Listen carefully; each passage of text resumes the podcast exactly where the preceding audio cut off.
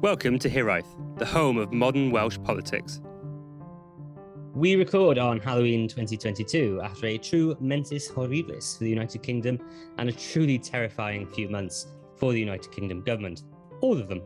Joining us to review the events of the last few weeks and to look ahead to coming events is one of the original friends of the pod, Mark Cooper, Vale of Glamorgan Plaid Cymru councillor and project lead for Banc Cambria, who is avoiding Elon's excesses and is famously still not on Twitter. Hello, Mark. Hi, Matt. How are you? Very well. We are also joined by Richard Martin, coming from the uh, bright lights of a car park in Bristol. Glamour, Hello, Rich. glamour, always glamorous. Cheers, chaps. Um, Mark, what has your assessment been of the last, well, I suppose month, but month and a half, the whole ensuing chaos over the summer? Well, I don't think it's finished. So I think that's a starting point. I think we're in a period of just chaos continuing. I think where we are now is we've got a supposedly a, a government of sensible, you know, that's kept the market happy. I think. So you got Sunak who's going to unleash, I think, what will be austerity 2.0 that's going to rip the heart out of public services, completely wreck the economy, and change everything. You know, take even th- things further back. But I think there's, you know, there's some lessons in there. You look at it and you think you had a whether you know she was elected by us or just selected by the selectorate to the Tory party, to the Tory party. We had a somebody who was in power who wanted to do something, who you could argue had an electoral mandate to do it, and we could argue that. And essentially, the Bank of England and the market stopped her. And I think there's something in there that is really quite deeply disturbing because we didn't vote for those people, and they've they've stopped things and they've changed the course of the political economy. Now, I think she and Kwarteng would have taken it down a very dark place, but still, you know, that arguably they had they were elected. So I think it's weird. I think it's you know all sorts of stuff going on. I mean, one of the most interesting things that's happening at the moment. That's before we get anywhere near the, the the sort of electoral politics or is everything that's going on with Suella Braverman. There seems to be less of a chance of her having a, a long term political future with every day. I, I don't know though. I, these are the sorts of things that I, I can see her surviving. As we speak, she's standing up in the House of Commons using words like "we're going to defeat the swarm of migrants that are, are hitting the south coast." You know, the language she's using is, is is something probably a decade ago would have caused all manner of um, problems, and now we just accept it. You know, today's the World at One on Radio 4, the person they spoke to, tell us your view on the on the migrant crisis, Nigel Farage. We have not learned at all, I don't think, in terms of the the danger of these things. I, I think Braverman will stick it out. I think she's quite important for Sunak's coalition, which is pretty weak, I think. But um, I think she'll stay. Like you said about the markets, though, Mark, it's very interesting that if she is forced out, it's likely to be procedural and the fact that she's used her emails incorrectly rather than the way she runs the home office and you know we had a terrorist attack on home office facilities this week you know it, it seems strange that it'll be a procedural thing that gets her rather than a policy thing yeah but i think she's i think she's she's won that battle though so she's gone once for those reasons now it's all coming out that this was a regular occurrence that she used to just send a you, you know you can just sense you think it's nuts isn't it and then you've got you know Truss's phone being compromised by a a third, you know, a, another country's investor, you know, spies from another country. It's mad. You know, where are these things going? I just, I look at it and you think to yourself, when we look back and write the history books, the UK failed in these years that we're talking about now, and it just gets more and more extreme. And the weird thing is, because we're in it and we're living it, we probably don't don't understand just how gigantic these things are. You know, she was foreign secretary and she was her phone was compromised. Her WhatsApp messages, which are going to be full of stuff that will be of interest to a foreign power, compromised. It's mad. I mean, if you also want a little laugh, um, there was a oh, you know, we not should laugh about horrific situations like this, but the um, the Sunday Times had a serialization of her trips when international trade secretary, which is definitely worth a, a, a read. Basically, her obsession with just getting the perfect photo rather than having the perfect policy to, to sell the UK abroad. But we've had, enough, we've had enough of a bit of a moan there. Now Sunak is in, we have seen an uptick for the Conservatives in the polls. Do you think that they've almost got away with the economic chaos they've they've caused? Do you think that you could see a future where the Conservatives do win the next general election? I can clearly see something where Labour don't win. Uh, that's a different question. I think the Tories to, to, get another. I think they've done so much damage in the last periods. Johnson's part of it as well. So I don't think this is a this isn't this hasn't happened overnight, and Truss wasn't the person who can be solely responsible for it. However, I think to recover this now to be in a position where they could gain a majority in a, a general election in you know early 25 or whatever it's going to be late 24 uh, like it's is for the birds. However i think that you look at the performance polling performance of things like the lib dems in the southwest that's they're not taking enough tory seats by the looks of things to do the, the full damage. And i think you know scotland is done for labour and they would need it. And I, I think that's where interesting stuff then starts. You know what would be the what would sturgeon demand from a a deal with Starmer. She's clearly said that she would wa- rather work with Starmer than the Tories. She said she despises the Tories. You know, so that's there is a ground for manoeuvre, and that probably is isn't where Starmer wants to be. Uh, we can all just see those uh, Ed Miliband in Alex Salmond's pocket things again. Tell me, Rich, I'm going to bring you in from uh, sunny Bristol. What's your assessment of it all been? I'm going to throw it back at Mark, uh, mostly so that you don't have to listen to the terrible rain uh, that's beating on my car roof right now. Mark lives in one of the parliamentary homelands for the Conservatives in Wales, in the Vale of Glamorgan. I think it's one of those seats that will tell us whether there will be a Conservative or Labour UK government in the next general election. And I'm just wondering what, if anything, you've seen on the ground in the Vale of Glamorgan about whether the really serious mismanagement at the top of the UK government over the last few months has had any effect on the kind of people that you live in your constituency? I'm kind of curious about that because I live in the Rhondda uh, or at the foot of the Rhondda. Or I'm not allowed to say the Rhondda. Calvin will tell me if I say Pontypridd in the Rhondda. I live in Pontypridd, so you know it's not something that we would ever have to think twice about. But I'm, you you live in the Vale. Tell us what, what's happening in the Vale, Mark. So so I, I think Cairns will find it impossible to win the Vale next time round. Um, I think his political career is finished as an MP. I think that the Vale is going to probably go back to be one of those more marginal seats that it um, always used to be.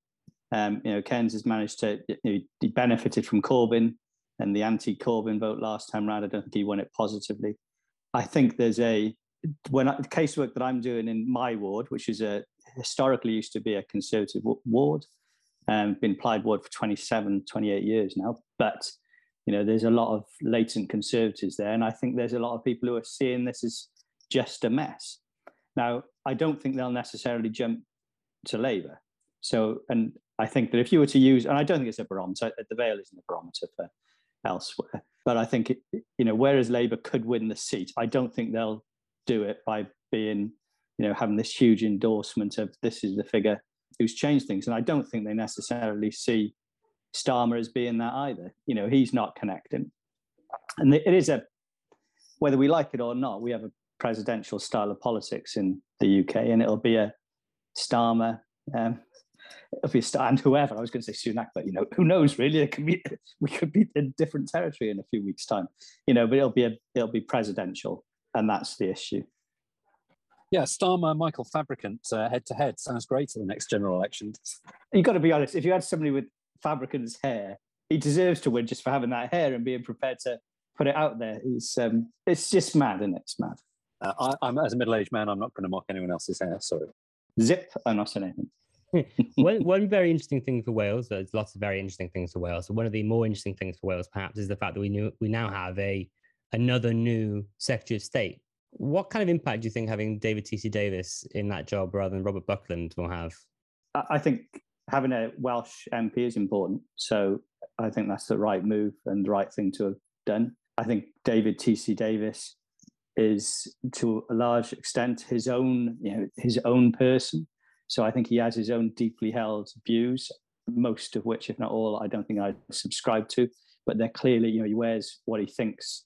Clearly, and prepared to say. I was reading an article the other day from Will Hayward from the um, Wales Online, and one of the things that he was talking about. He said, the thing he likes about TC Davies is that he'll he'll say, Yes, I said that, and this is why I said it. And I think that I think that's so okay.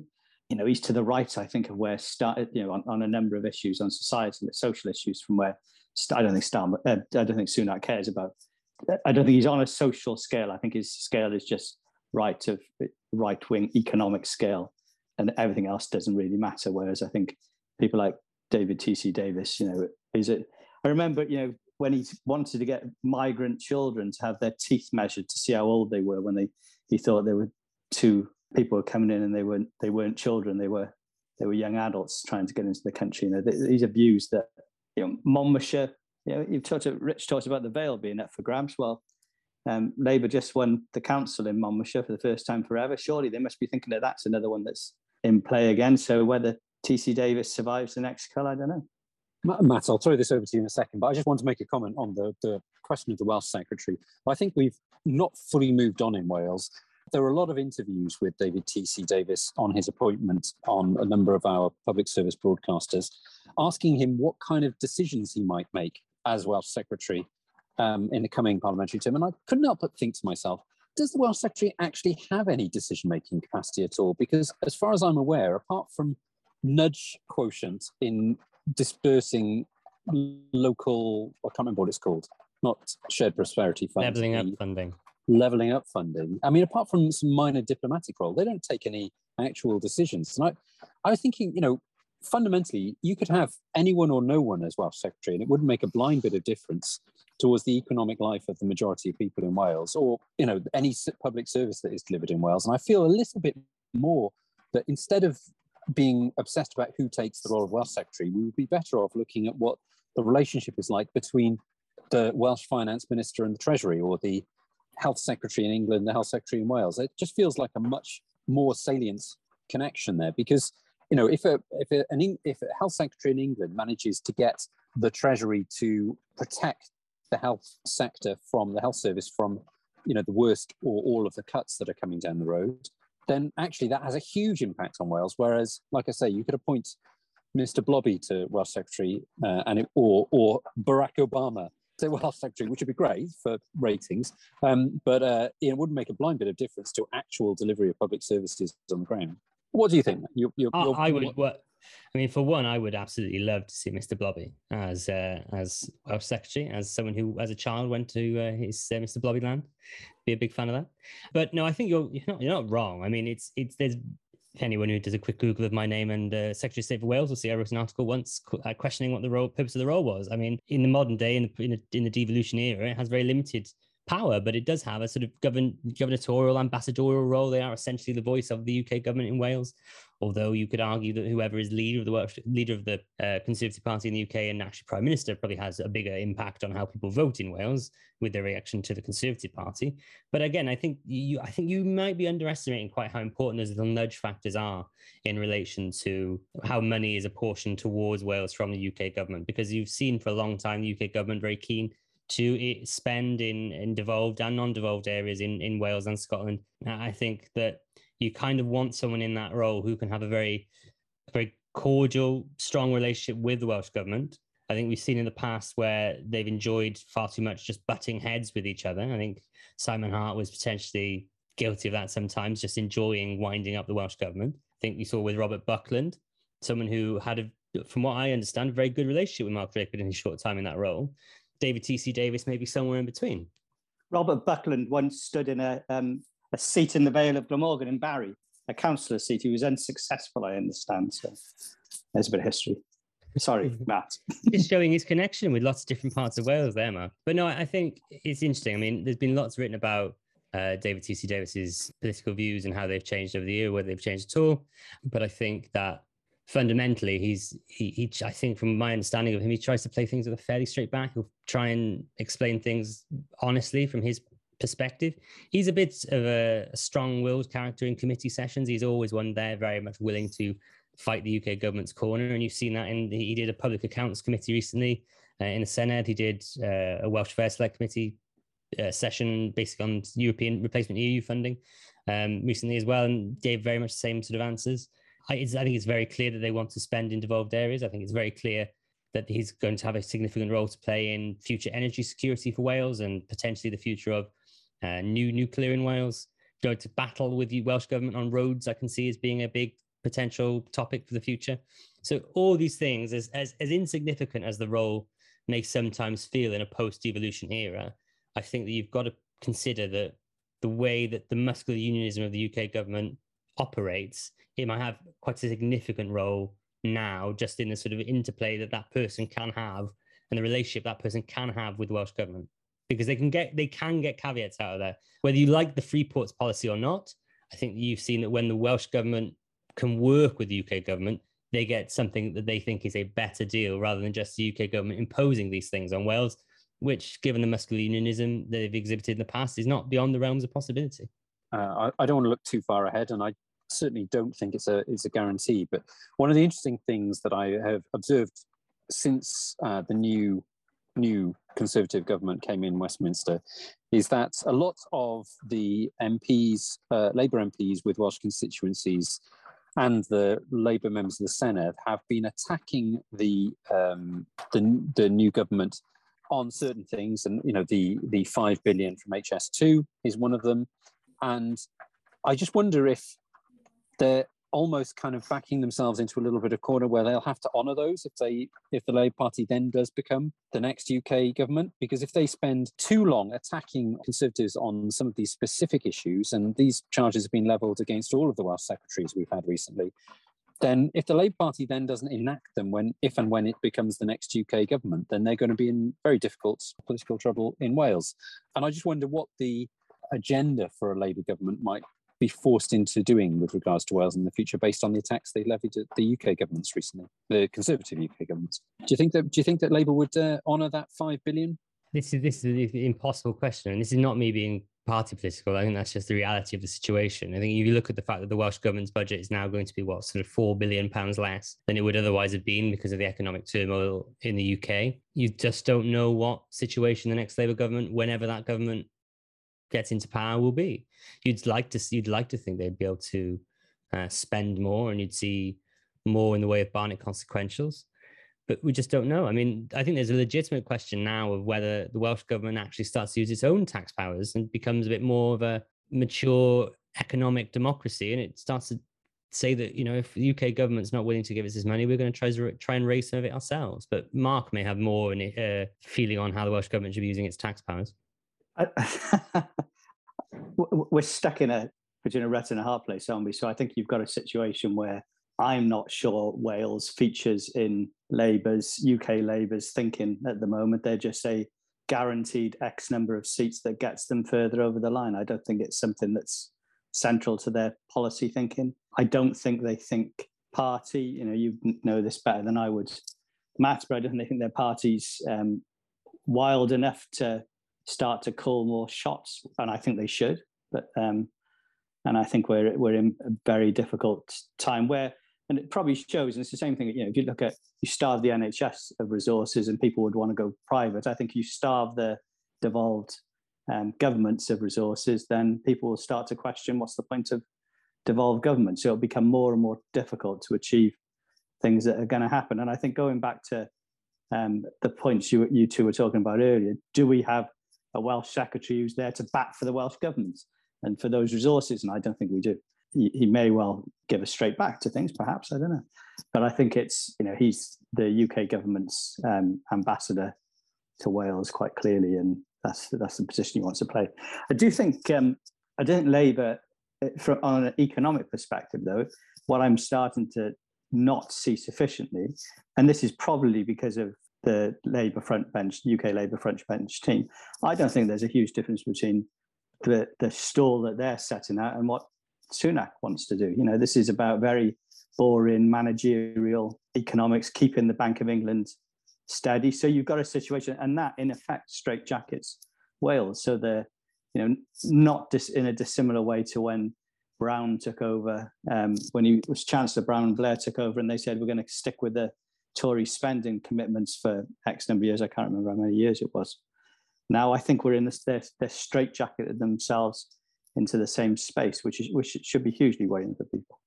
I'm going to change the topic quickly, just because I think that one of the biggest bits of Welsh news, or at least Wales that featured in the news, was um, Mark Drakeford's anger in First Minister's questions a few weeks ago in after questioning from Andrew RT Davies on the NHS. What was your immediate response to that? Mark, Mark has since uh, spoken to, I think, the I paper um, to say that he was angry with himself for his outburst. He was obviously rubbed the wrong way by Andrew RT's phrasing, but I think actually the questions that Andrew RT Davies was raising in general were very pertinent ones. And I think that Mark Drakeford's response was one more of anger of impotence and being unable to or unwilling to do the really, really difficult things to try and change the system. I mean, frankly, the Welsh Government is in a position where it cannot fundamentally change the provision of the NHS without, without either significantly redrawing its relationship with the funding that comes from Westminster or you know, doing what I think they considered the unthinkable, which is to raise taxes in Wales.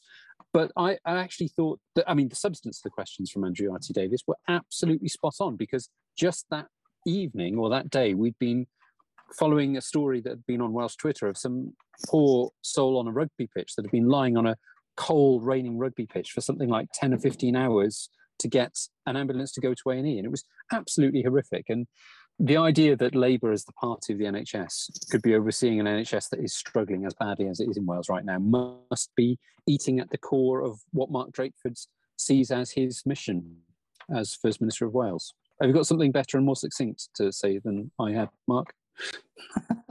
not, not really. Um, but I would say I think that people want their politicians to have passion, want them to see them care, want to see that they can get angry and upset. So I think there was a I don't think this was. Um, a, a, I don't think this was something that he tried to do in any way, but I think it was something that was quite successful. I think if you were to ask people, "What do you think about that?" Well, I'm glad my first minister is standing up for for things. So I think the output and the the outcome for it, from his perspective, worked okay. I completely agree with you. The points, the, the salient points, the NHS in Wales isn't work. It's not doing what it should be doing. You know, so there's massive issues there but you know the theatre we don't often get enough theatre out of the Senedd, and I think sometimes it's good to have it. He was the reason I this clearly wasn't planned though, because the emotion was very real, wasn't it? You know, his voice was cracking during it. You just picked up that he really did. He was upset, so I'm not surprised that he said he was um, upset with himself on it. But you know, you want to see some people see. You want to know that they care um, sometimes, and I think at a very superficial level, that kind of carried. I mean, he's been under, He's been under. Oh, sorry. Richie's shaking his head. Yeah. He was shaking his head. I could see him. It's either that or the fireworks.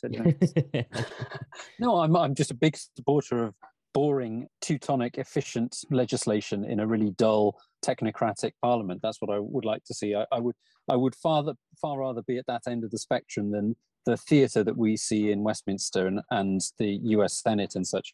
I, I'm, I'm just not. I think I can't remember what the description is, but there are two two theories of what parliaments should be there to do. One of which is that the political theatre primarily, and the other is functional, efficient government and legislating. And, and I, I, I would far rather have the latter than the former. But that's a personal preference. But at the backdrop of that, sorry, Matt, before you come, I think the backdrop was you've got UK government in chaos. It's the, the starting conversation of our conversation. So you've got that happening, very real. And he's saying you're criticizing me, and look at you lot. You're all you're all over the place. So I think he was the incredulity, which then sums up. And I think you're right that Andrew RT Davies managed to be able to get things in that did, you know, prick at him and did make him go. Actually, that that did upset me in the way you were doing it because it was almost as if you don't care, First Minister. And I think that is potentially wrong as well, and the reason that he got um, aerated. But you know, I, I think it worked. If you were to say who's the winner and who's the loser out of that, there was a reason that Andrew RT Davies the next day tried to have to explain his question to an audience um, as well. So we put out a short video saying this is what I was talking about because it clearly uh, he lost that argument in the in the wider sphere. I think. Yeah, he definitely lost the comms war on that, didn't he? Even if he didn't lose the the policy argument, but I think actually the, it's interesting because for so much of it, I think that there is a, a genuine anger on Mark's part for what he perceives is happening to Wales. As we said, the significant decrease in funding that the Welsh government's going to have. But I do also think there's an element of this, which is him knowing that he has promised to stand down before too long. Many people thinking that's going to be next March. He announces his uh, resignation. Is this a Mark Drakeford that is concerned about his legacy and him not wanting his legacy to be over significant cuts to the Welsh NHS for, you know, for an NHS that is underperforming? You know, whether that is due to COVID or not, I'll leave that up to everyone else's views. But I think there is an element of him that is seriously concerned that he doesn't want to be the first minister that is seen to have to cut public services to the bone even further, even if he can pin it on a conservative government's decisions. It'd be interesting to be a fly on the wall in there in cabinet meetings, wouldn't it? And to see whether or not he's still controlling that cabinet and running that cabinet as as one, or are you starting to see some of the challenges already coming out? Forget about, you know, this is one of the things that I think he had during COVID and then the post-COVID period is that he was Labour, he was Welsh Labour, and I think he was, you know, could claim legitimately that he won the the Senedd campaign, and in Wales the 2019 um, general elections. A lot of that could be, you would say, is contention, and, and even the local elections that we've just had now. I think there's still a legacy of that. I wonder whether that star is starting to wane, and you're starting to see some of these tensions coming out. That'll be the interesting thing, whether there's any tensions there. And you know, I don't know because I, I, don't know the guy. Um, I, I wonder whether he, how he would cope with that sort those sorts of challenges coming up. Is he is he somebody who would be, listen, this is my way. You're going to do it that way and be very strong, or would you rather build, you know, continue to build that rapport but maintain the strength? I don't know. I think that's fascinating. And if you know some of the people who are vying for that place on the in his seat in a in a however long period of time, you know, they're going to be starting to think actually this is the way I want to take Wales and it may be different to him. Yeah, it's a very interesting question, just in general, of like just purely in time terms, because there's no massive secret that the contest has already begun in earnest within Labour for to be the next first minister, but that does not mean that there's not significant parts of both the Senedd group and also the party machinery in Wales that can see the benefit of having the most popular politician in Wales Wales's history lead Welsh Labour into the next general election. And there's a lot of people I know in the party machinery who are very keen to have Mark be First Minister and to lead that Welsh general election campaign. So whether he's convinced by that and stays on for a few more years, maybe he'd be the kind of person who wants to serve a little bit under a late UK Labour government in order to be able to spend a bit more money. But I, I just don't think so. I think he said he wanted to go by the time he was 70. That would be next summer. So I think he will just go. He'll announce his retirement. I think in in March, and and and stand down and let someone else have a, a decent run at it before the coalition uh, sorry cooperation agreement runs out i just i just think that's inevitable but i think you're right mark it is a real interesting question of just with all these different pressures you could see the kind of different ways that each potential candidate could maybe want to run wales in the midst of an economic crisis and whether he just started thinking i'm the best person to do this I've led Wales through one crisis, I can lead them through another or whether he thinks that it's time for someone else to to have a proper pop at it. It's an interesting one. But I think this crisis that we're about to come into is going to be deeper, more long lasting than the COVID crisis that we've had. I think you look at the um, stuff that um, Andrew Morgan has been talking about this week about the impact on local authorities. We've started to see some views on what's going to happen in the Vale Council as well, and they're quite although you know the settlements aren't finished yet, the mood music is really clear that this is going to be tough, and it will be tough for a number of years after. And I think this just changes things massively. I don't think we're on trick or treat at the moment, and we've got all the plastic, all the bling, all the you know people still trying to enjoy. This could turn sour really quite quickly at the moment. People could still get a job, you know, as that starts to change. You know, it's it's serious stuff. I, I worry I think the UK is in a in, in a spiral of decline. Like you know, I, I, would say that, wouldn't I? Um, that's the narrative. But I think it, it it clearly is, and the economic decline will be will be super fast. I think, and the the point that Drakeford continually makes about saying that the UK is an insurance policy is already shown to be just tough. And I think we're going to see that, and we've already seen it with the way that David T.C. Davies has spoken, but we can see it in the way that the local authorities are having to deal with reduced budgets and that sort of thing. This is going to be really sharp and hurt a lot of people. So yeah, worrying times. While Mark was uh, reaching his peroration there, I was uh, I, I, was desperately trying to think about how I can subtly move this on to another subject. And then you mentioned the cooperation agreement, and I thought to myself, hang on, we've got a Plaid Cymru councillor here on the call, and Plaid Cymru's conference took place just at peak UK madness in October, And I was thinking, oh, I wonder if we could ask Mark how he feels that Plaid Cymru conference and Plaid Cymru is doing in general, not only at local level, uh, which is very important, but also the national level and with regards to cooperation agreement. Hospital path. I didn't go to conference, so I had um, we were with our grandchildren. So we had more important things to, I would argue, than uh, than going to conference. However, I did watch what was going on. You look at it; they, are just crowded out at the moment. They've got the messaging was crowded out. The, however good, bad, or indifferent the speeches have been, they wouldn't have got any airtime. You know, we've got a media that's just well, we consume our media from England. You know, you've had that. You've talked about this enough. So messages struggle to get out there.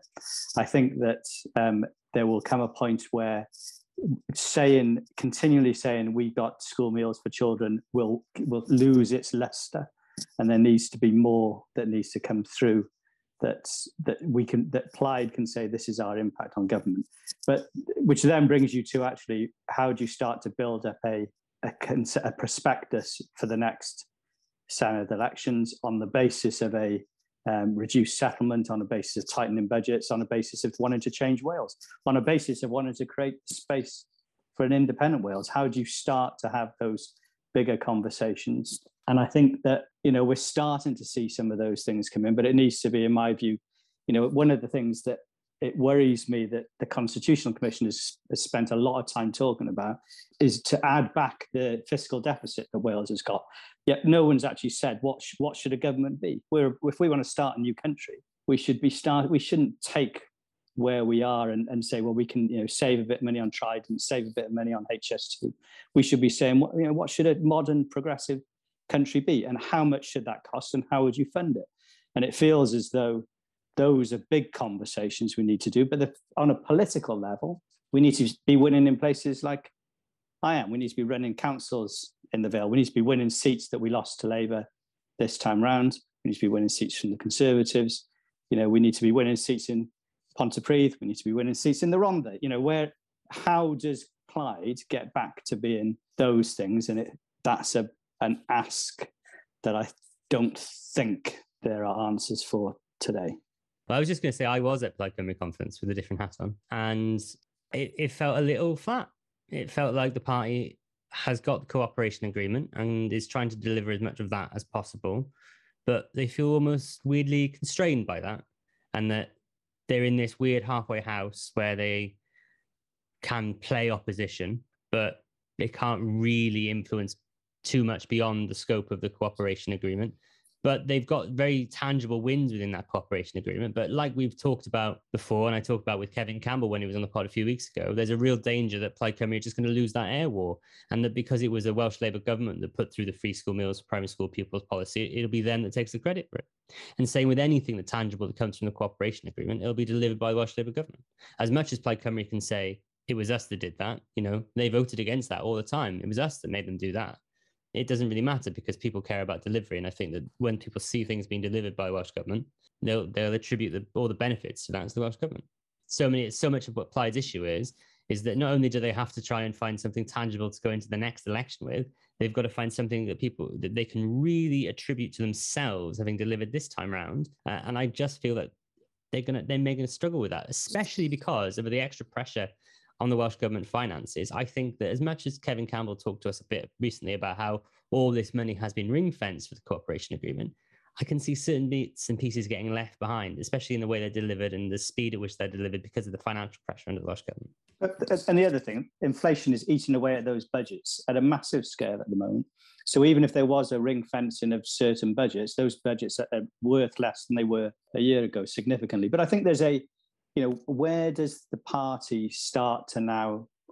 How how do you position yourself to be a party in, uh, to be a party in the position of power, and then you you have to go after the places where, you know, frankly, we're not doing well enough at the moment. You know, and, and I think if our last electoral test was the local council elections we've just seen, and I think there was a high watermark because of Drakeford, because of Welsh. I think that that reached higher, but we didn't. You know, so and I think there's there needs to be this scoping now, something that, and the opportunity with an enlarged Senedd and more proportional voting system must be where it's at. So you're you know, we're, we're saying to people, you no longer have to. So let's assume that there's a bunch of people who, in the, the first Senedd elections, voted for Plaid in such big numbers. Let's assume that that core may still be around somewhere, where you no longer there's no wasted votes now in this next election. So if you believe in Plaid and you believe in this vision that we're creating, then you can start to take people with you. The weird thing is you can say there's no wasted votes apart from all the smaller parties. So the only parties who can win it are just these three. So it's no wasted votes between the three. How do you craft that message? I think is is um, is interesting. One thing I just um, I think it is the Green and um, Plaid's work on the on independence on what that could mean. I think that's quite interesting. I think there's a lot of things that I've been quite close to some of their policy framework for quite a long. I think things like universal basic income, they've been talking about that forever. Kerry, you know, if, you, if Kerry was here, he'd tell us, we did that 100 years ago or something like that. So, and, and four day week got passed at Conference, which again is another thing that we share with the Greens in terms of a, a policy. So I think there's some stuff that um, will be, that'll be interesting to come out of it. Kerry would absolutely have just heard you go four day week and go, that was a bloody green policy load years ago. What you did, what you Plaid people doing, taking all our policies. But I mean, this is something we've talked about a number of times: the, the new electoral system not necessarily benefiting the Greens. So maybe their best chance of getting their policies in is uh, through Plaid Cymru. That's the point. Is that this the way it's been set up, and I think this is a deal that Plaid and Drakeford have been very clever about. This guarantees, I think, a Plaid Labour duopoly over over Welsh politics into the future. So Plaid needs to play its part in that and needs to say this is a electoral system that suits us. How are we going to take, you know, if um, the Vale and Bridgend are ending up working together, how do you make it two two two out of those six seats? At the moment, it'll be three Labour, two Tory, one Plaid. Well, if you've got an opportunity to be able to grow the vote more and say actually your vote your, your votes aren't wasted, you can see it, what they need to be doing is thinking very cleverly about how you can make those votes all stack up. We shall now turn to the part of the pod where we've moaned a lot about what's happened. We shall now look to the future. Rich, is there anything coming up in the next uh, few weeks or month or so that you would like to highlight to anybody? there certainly is, Matthew. But do I have it uh, prepared in front of me at this very moment? No, no do you not. do not. So I'm going to van on mic uh, for a little while while I pull it up. Yep. So obviously, I mean, there is the small matter of World Cup. Uh, we'll come back to that in future pods, and that is going to be both incredibly exciting for Welsh football fans and incredibly depressing for anyone who cares about human rights uh, in the world. But the thing that I just like, you know, one of the things that happens in Wales all the time is that there's loads of great stuff happening and we just don't know about it uh, or we can't attend something or various other things. One of the, one of the organisations that doesn't get talked enough about in Civic Wales, in my humble opinion, is the Honourable Society of the Cymrodorion in um, in London. They do uh, absolutely fantastic events all of which are available either to be streamed live or to be caught up on demand. And on the 23rd of November, we have an event upcoming called The Rebirth of Welsh Law. It's um, an event featuring David Lloyd Jones, who is the Pontypridd born and raised uh, Welsh Justice on the Supreme Court. And um, it's being chaired by Lord Thomas of Cwmgiedd of the now uh, well known Justice uh, for Wales Commission. Um, and you know the, the the question of Welsh law and devolution of justice to Wales, as it is in Scotland and Northern Ireland and England, obviously, uh, is going to be something that I think is going to be really salient going into the next general election because all eyes will be on the Labour manifesto. Is the Labour manifesto of 2024 going to be like the Labour manifesto of 2017, written by Welsh Labour, including a commitment to the establishment of a Welsh jurisdiction, legal jurisdiction, and the devolution of policing and justice? Or is it going to be like the Labour manifesto of 2019 that had all of above um, commitments uh, quietly deleted and uh, replaced by some very gentle um, suggestions that they might consider something along the lines of the Lord Thomas report on devolution of justice? So we should all get clued up on what the implications or, or of devolving or not devolving Justice to Wales are. And this would be a great event, not only to attend to support the Cymrodorion, but also to, um, to learn a bit more about the subject. Thank you very much, Richard. From my perspective, I think we've got a few things coming up in the Senedd that are worth keeping an eye on. We should be expecting a Welsh Government response to the UK government's, well, what will essentially end up being a budget um, as they prepare to announce the Welsh Government budget on the 13th of December. Uh, last week, which is a big thing we didn't get around to talking to in the pod, but we should probably should have done. Uh, we'll get to it in a future pod, I'm sure, very soon. Uh, was the announcement on publicly owned energy company. Should. There's also going to be statements in the next few weeks on uh, just energy policy uh, and energy efficiency of Welsh homes. Very important stuff as we head towards the winter, even though it has been unseasonably uh, warm for October. Uh, there's a climate change episode that Kerry's desperate to do, I'm sure about that. And of course, uh, there will be discussions on the way in which the Welsh government deal with the diplomatic nightmare of Qatar, uh, whilst also speaking about the ways in which they can use the boost to Wales's international recognition to boost trade and investment. And at this point, I think we should probably talk about the World Cup. Richard, what are your predictions for Wales in the World Cup? Uh, for Cymru, I think you'll find uh, the team is officially called. Uh, not yet, no, not yet. No, not yet. No, no. I think I think I, I'm going to enjoy every second that we're there. We have a minimum of three games. I will be delighted and somewhat surprised if we have more than three games, if I'm being entirely honest. But I, I'm just, I think that Wales has uh, really, it's really busted through the, the ceiling in terms of getting to the World Cup. That is something that I think many people like myself uh, thought we'd never see in our lifetime. So, um, yeah, I, I, I will savor the minutes we have, uh, but I'm not going to anticipate that we're going to have any more than uh, the group stage. Mark? Uh, well, you can't. I don't think you can think any more than what Richard said. To be frank, uh, I'm looking forward to it. I'm yeah. When it's finished, I'll that'll be fine too. We shouldn't. Qatar does my. You know, I'm really, really concerned about us giving a thinking we can influence them from there won't happen. Um, I also get fed up with people saying this puts Wales on the map and that sort of tosh as well. So that language gets up my nose. I, I'm looking forward to the football. Uh, that's about it it's you know I think we almost promised in my head that we'd ended the substantive discussion, but there's probably one to be had, isn't there, about the ethics of attending? I think you've seen Keir Starmer, in all credit, so he wouldn't attend no matter what, but Mark Drakeford saying he will. Do you think there's a differentiation to be made there between the leader of a country and the leader of an opposition political party, or do you think they have to take the same stand? They don't have to take the same stance, but I think Mark Drakeford shouldn't be going. So I think he could have made that decision on his own. I don't think he's there. He's not playing. He hasn't got his boots. So you know, no one would miss him when he's there, but him going there, I think, would be um, suggest that we are accepting of some of these um, things, and I think that's just it, it, it, shouldn't be. We shouldn't be having this conversation, should we? we? They shouldn't have got there in the first place. This is a it's an absolute disgrace that we're even there, and it's yeah shameful. But there you go.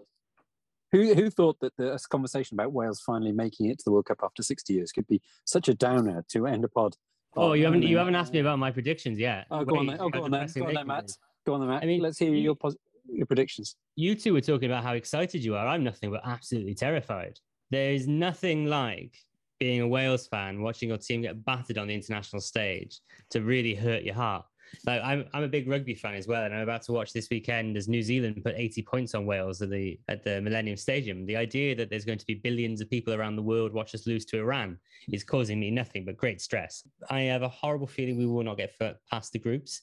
Um, that being said, I think there's the ever so slightly remote chance that we sort of connive our way into this, the the next round, in which case we'll probably play the Dutch, in which case we'll probably be going home very soon but you know, I again, I, I wouldn't, I wouldn't be going myself, and I shan't be going.